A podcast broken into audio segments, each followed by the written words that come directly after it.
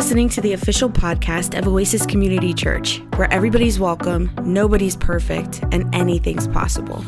If you'd like to learn more about Oasis, request prayer, or get in touch with a pastor, visit our website at oasischurch.org. Enjoy the podcast. I so love that. Look, I know we've shown it a few times, and it's a little self indulgent for me to ask the team to put it on there again. But I do. I love it. I just love it. And it really fits with our opening passage of Scripture today, uh, believe it or not. It comes from Isaiah chapter 11. And it says this A shoot shall come out from the stump of Jesse, and a branch shall grow out of the roots. The Spirit of the Lord shall rest on him the Spirit of wisdom and understanding, the Spirit of counsel and might, the Spirit of knowledge and the fear of the Lord his delight shall be in the fear of the Lord. He shall not judge by what his, his eyes see or decide by what his ears hear, but with righteousness he shall judge the poor and decide with equity for the meek of the earth. He shall strike the earth with the rod of his mouth, and with his breath of his lips he shall kill the wicked. Righteousness shall be the belt around his waist, and faithfulness the belt around his loins. The wolf shall lie with the lamb, the leopard shall lie down with the kid, the calf and the lion and the, um, and the fatling together, and a little child shall lead them. The cow and the bear shall graze, their young shall lie down together.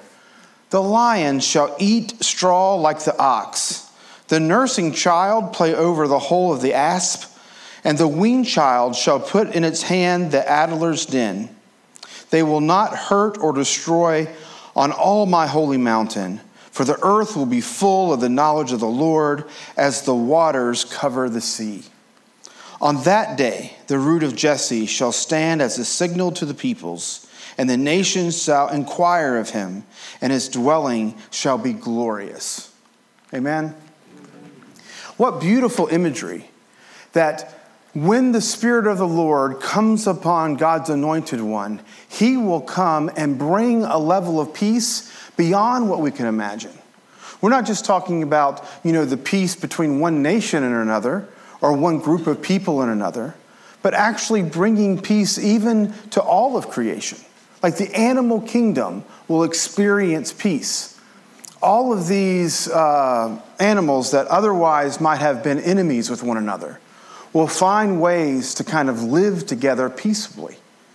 And they do all sorts of things. I mean, there is some pretty funny stuff in that text. That bit, that bit that said, with the breath of his lips he shall kill the wicked. I'm thinking, if you're going to meet the anointed one, you might need to have some breath mints with you. it's pretty bad breath that kills the wicked there. But uh, forgive me.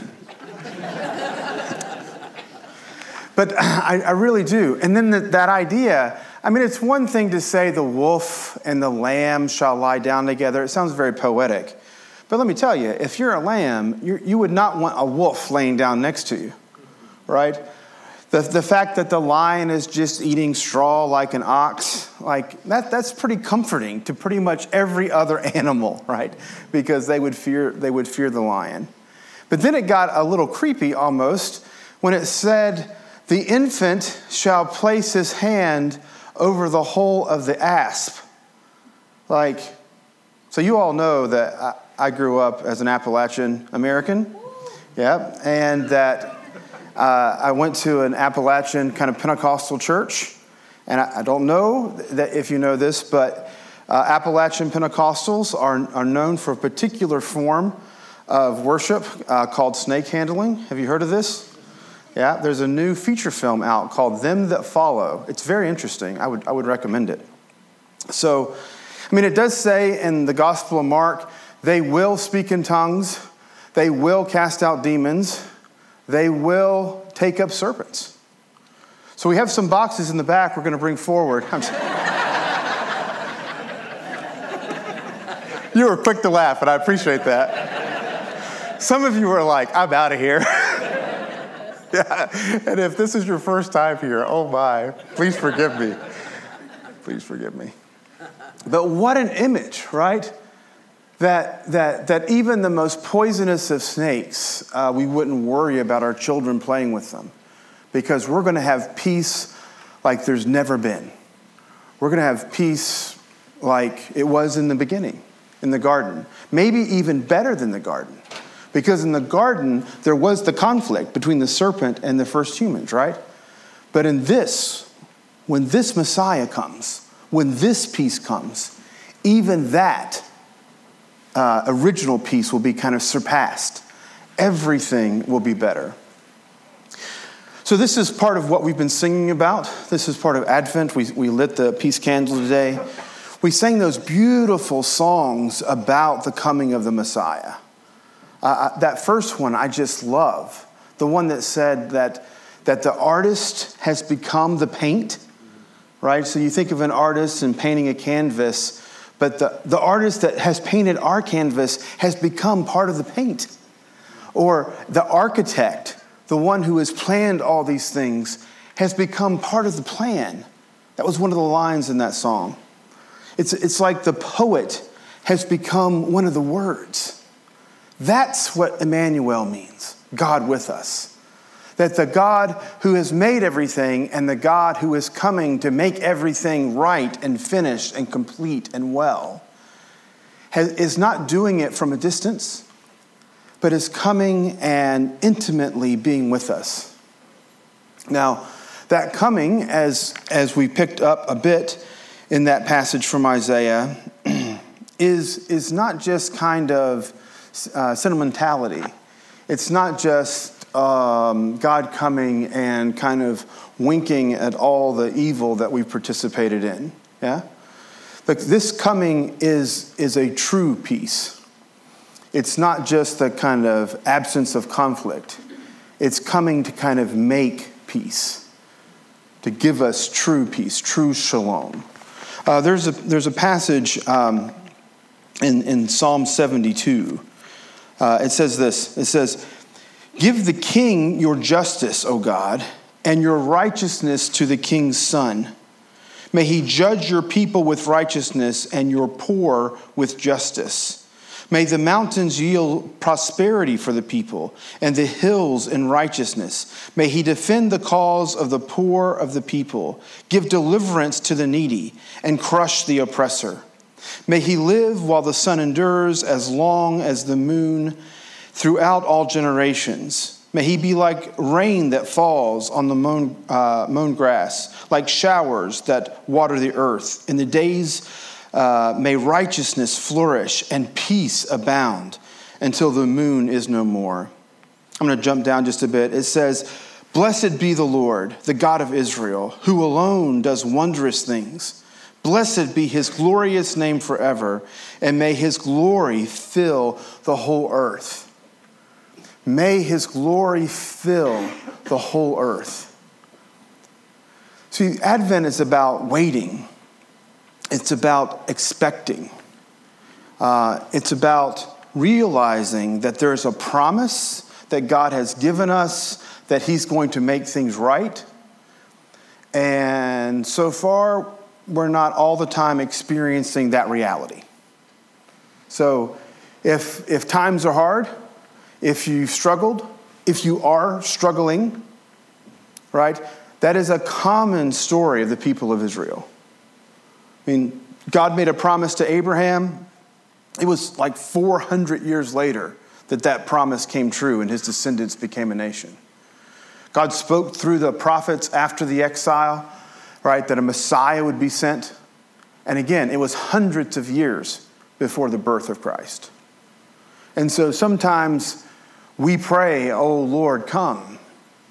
But a big part of our life is in waiting.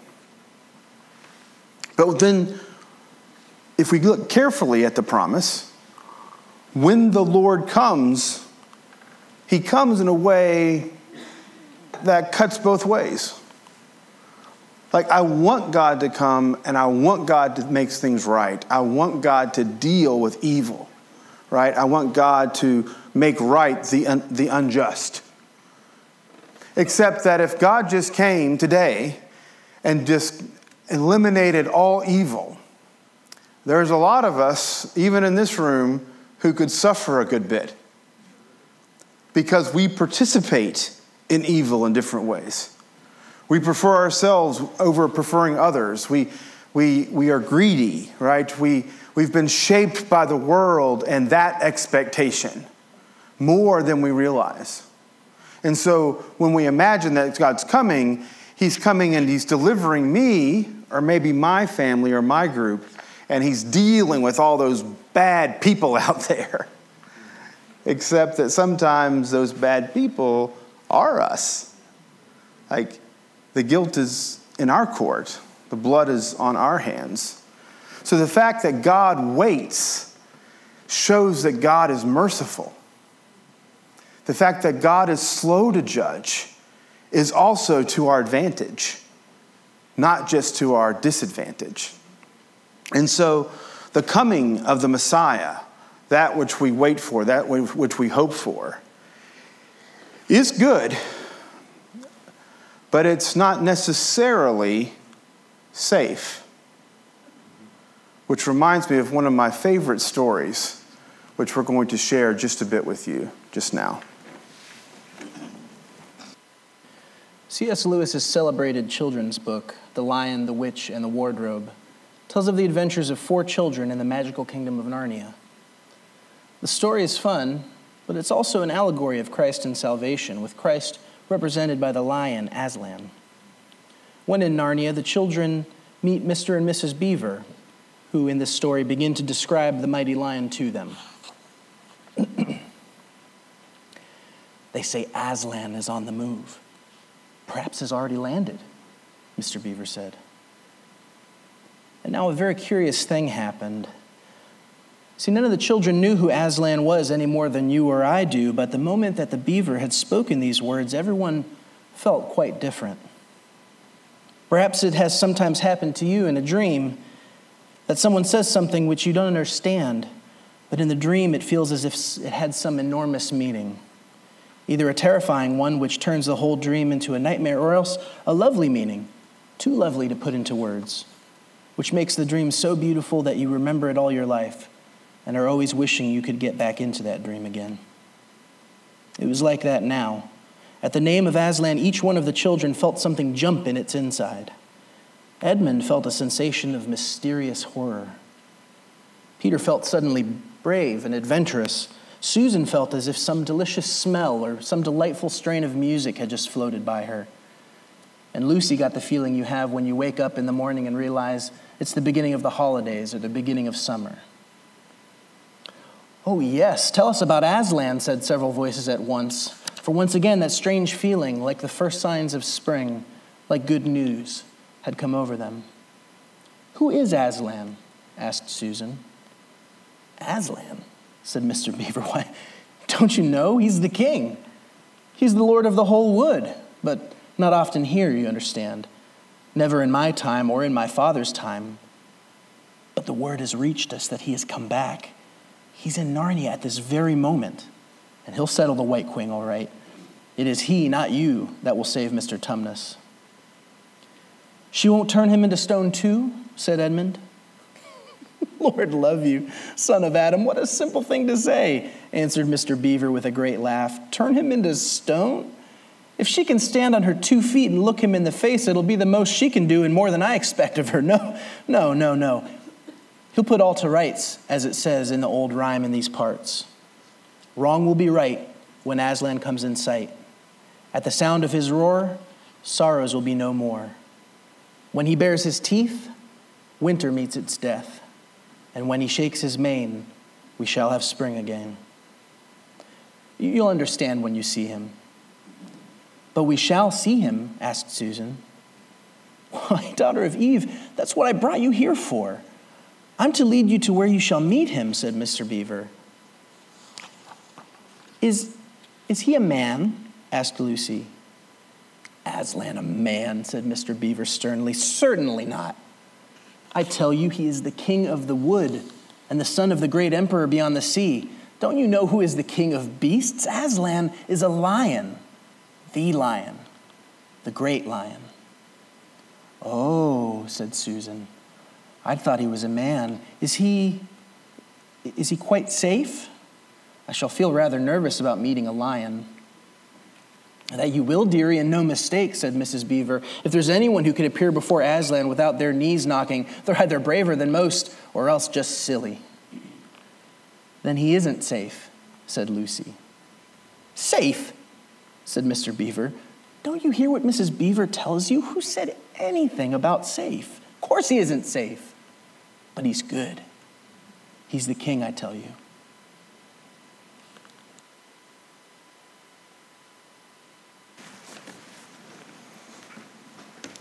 Safe. Of course, he isn't safe, but he's good. He's the king, I tell you. I want to quote a bit of that opening song again. There's this beautiful uh, refrain, it's at the very end of the chorus, where it says, The um, infinite infant God. The infinite infant. That's so funny. If, I mean, an infant is anything but infinite. I mean, they start here and they end there, you know? You've been around an infant? Then when they go to stretch, they do this. I mean, you, you can't, you can't really blame them, right? Because they're, they're used to really tight spaces, right? But they just, they're just so small, so innocent, so vulnerable. Yeah? But this is an infinite infant God. That's the one that comes. Our gospel text for today comes from uh, Matthew chapter 3. It says, In those days, uh, John the Baptist appeared in the wilderness of Judah or Judea, proclaiming, Repent, for the kingdom of heaven has come near. This is the one whom the prophet Isaiah, when he spoke, said, The voice of one crying out in the wilderness, Prepare the way of the Lord, make his path straight. Now, John was, uh, wore clothing of camel's hair and a leather belt around his waist, and his food was locusts and wild honey.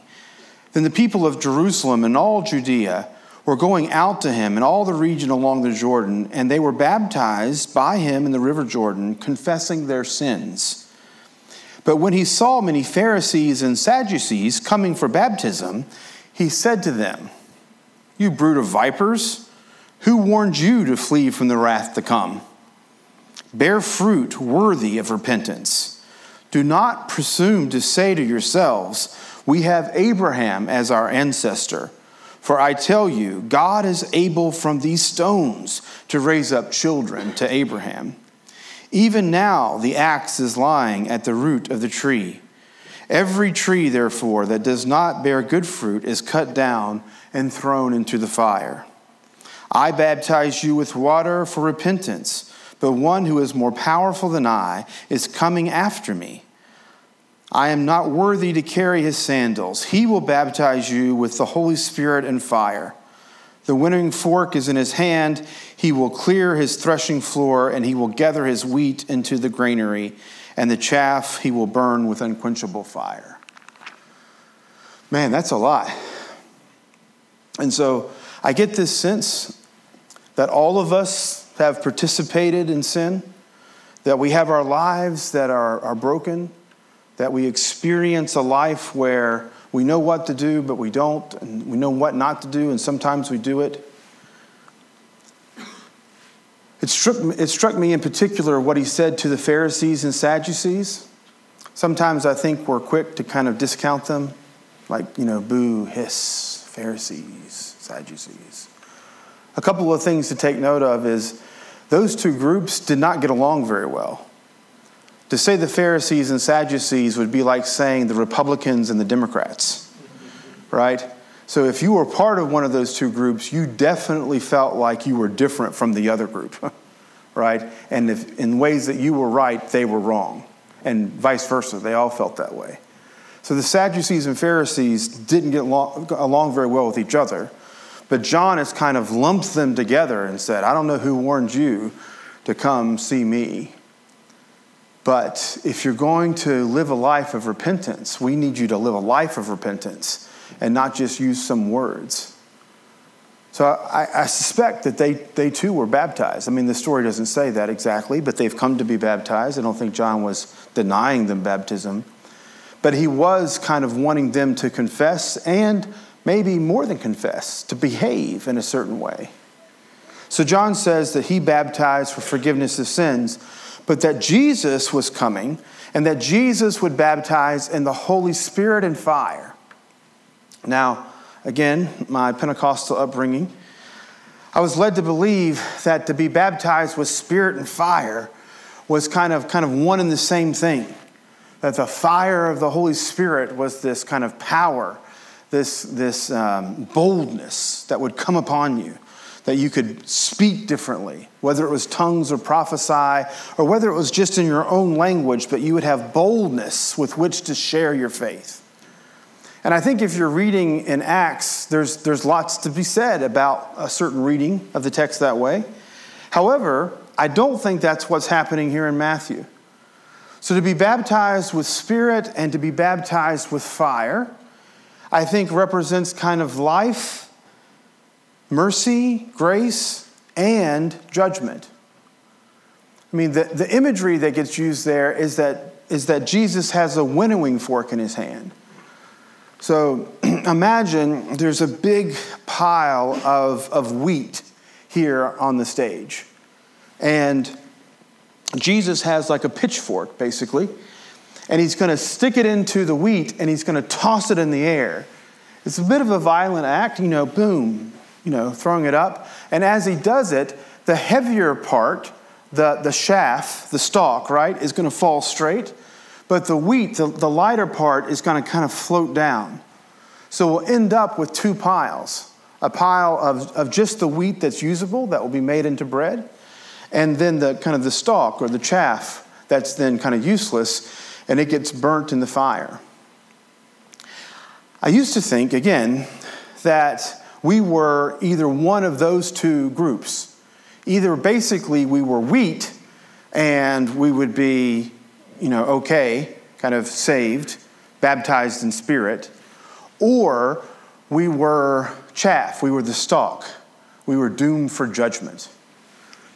But I've come to believe that really we're kind of both. That we're, we're, we are all of the wheat that's just been harvested.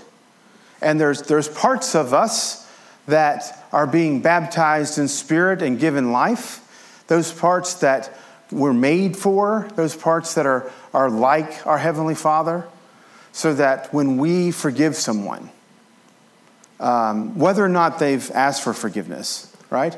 But when we forgive them, we're behaving like the Heavenly Father. When, when we show mercy or grace, when we love not just our neighbor, but our enemy, and maybe even for some of us, it's when we love ourselves. Like maybe we have a hard time doing that. But when we love, we're like the Father. And I don't think we're doing that kind of out of the sheer force of our own will. I think that's a gift of God. Like, God gives us faith, God gives us grace. God works those things in our lives love and joy and patience and mercy and kindness and those sorts of things, yeah? But if we're honest with ourselves, we too are kind of uh, occupied and filled with all sorts of things that are somewhat ungodly. We're quick to judge. We see others that aren't like us, and we imagine them somehow kind of subpar, uh, in need of correction, in need of judgment and you can kind of fill in the blank with any kind of part of life. They live in the wrong place, they support the wrong politics, they support the wrong football team, right? But, but that is us too. And so I think when the lion of Judah comes, he's going to baptize us in spirit and fire. And the baptism in the Spirit is what makes us like God.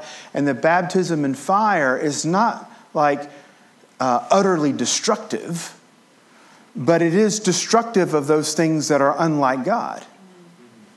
Yeah? So it'd be nice, I think, to kind of let some of those things go. I mean, wouldn't you rather not live a life where you are always concerned and kind of judging others? Wouldn't you like to live a life of peace? Peace with yourself, peace with the earth, peace with your friends and family, your coworkers. I mean, that's our, that's our hope, that's our goal. But we, we don't know how to get there. And maybe we can't get there on our own. But God comes and shapes us, informs us, disciples us, baptizes us in His Spirit so that we can be. A couple of things about God's judgment that I think you should keep in mind, that I'm convinced of. One is that God's judgment is restorative. Like, God never judges just for the sake of judging. Like, it's, God's judgment is not reducible to punitive activity. Like, his goal is not just to punish you, just to punish you. Like, God's, I mean, God's justice can feel like punishment, but it's, it's a refining fire more than it is a destructive fire. And it refines us. It's tough, it's hard, but we come out on the other end more like God. It's like putting like gold into the fire. And so the impurities get worked out. Like I definitely think that's the image. And as I was saying before, there is a way in which God's judgment is delayed. And sometimes we want it to come, but rarely do we want it to come for ourselves, right? We want it to come for our enemies, that sense of other, whoever they may be. But there's, there's one last uh, passage of scripture I want to share with you this morning. It comes from Romans. It's an epistle passage that often gets paired uh, with this passage from Isaiah and this passage from the gospel. It starts in, it's in chapter 15, it starts in verse 4. It says this For whatever was written in former days was written for our instruction so that by steadfastness and by encouragement of the scriptures we might have hope. May the God of steadfastness, and encouragement grant you to live in harmony with one another. I want to say that again. May the God of steadfastness and encouragement grant you to live in harmony with one another, in accordance with Christ Jesus, so that together you may with one voice glorify the God and Father of our Lord Jesus Christ. Welcome one another, therefore, just as Christ welcomed you, for the glory of God. For I tell you that Christ has become a, a, servant of the circumcised on behalf of the truth of God, in order that he might confirm the promises given to the patriarchs, and in order that he might in order that the Gentiles might glorify God for his mercy. As it is written, Therefore I will confess you among the Gentiles and sing praises to your name. And again he says, Rejoice, O Gentiles, with his people. And again, Praise the Lord, all you Gentiles. Let all the peoples praise him. And again, Isaiah says, The root of Jesse shall come, the one who rises to rule the Gentiles. In him the Gentiles shall hope. May the God of hope fill you with all joy and peace in believing, so that you may abound in hope and in the power of the Holy Spirit. Look, I think, I think what's happening here is we're, we're hoping, we're expecting, right? Our expectation is high that God's going to come and He's going to give us peace. But the peace that he gives us, again, is, is not an absence of conflict as much as it is a resolution of conflict. Dr. Martin Luther King Jr. used to say just that. He said, Peace is not the absence of a negative force like war and those sorts of things. so it's not the, just the absence of that, it's the presence of a positive force like love and like reconciliation. So it's, it's this is what you might, uh, I might explain it like this. When Christ comes, he's not just going to come and bring peace and quiet. He's going to come and bring peace and justice. So peace and quiet means like it's like a, a father comes home from work and everybody in the house knows man dad's been having it hard at work lately so let's just scatter you know let's, let's, let's try and get the house clean before he gets home and maybe the dishes done but when he's around we want to kind of avoid right because he's going to be fussy you know he's going to be aggressive he's pent up all his anger right, all day long, and he hasn't been able to kind of express it because, you know, you're not going to yell at your boss. But you can come home and kick your dog and yell at your kids. It's a form of like misplaced aggression. And so we can be trained to behave in certain ways that mimic the impression of peace. But that's not peace. No one's at peace in that home. There's an absence of conflict, because we have a dictator. But there's not actually the presence of peace. To have the presence of peace means that in our very hearts, in our souls, we're at peace. We're not retaliating. We're calm. We're quiet. We're not so easily moved by our circumstances or by our emotions because God has come and has resolved the peace. We hope you were blessed by today's podcast. If you liked what you heard and want to support us, you can do so by subscribing wherever you listen to your podcasts. You can leave us a review on iTunes, and if you want to contribute to Oasis financially, you can go to oasischurch.org. May the Lord bless you and keep you, and may God's face shine upon you and give you peace. Amen.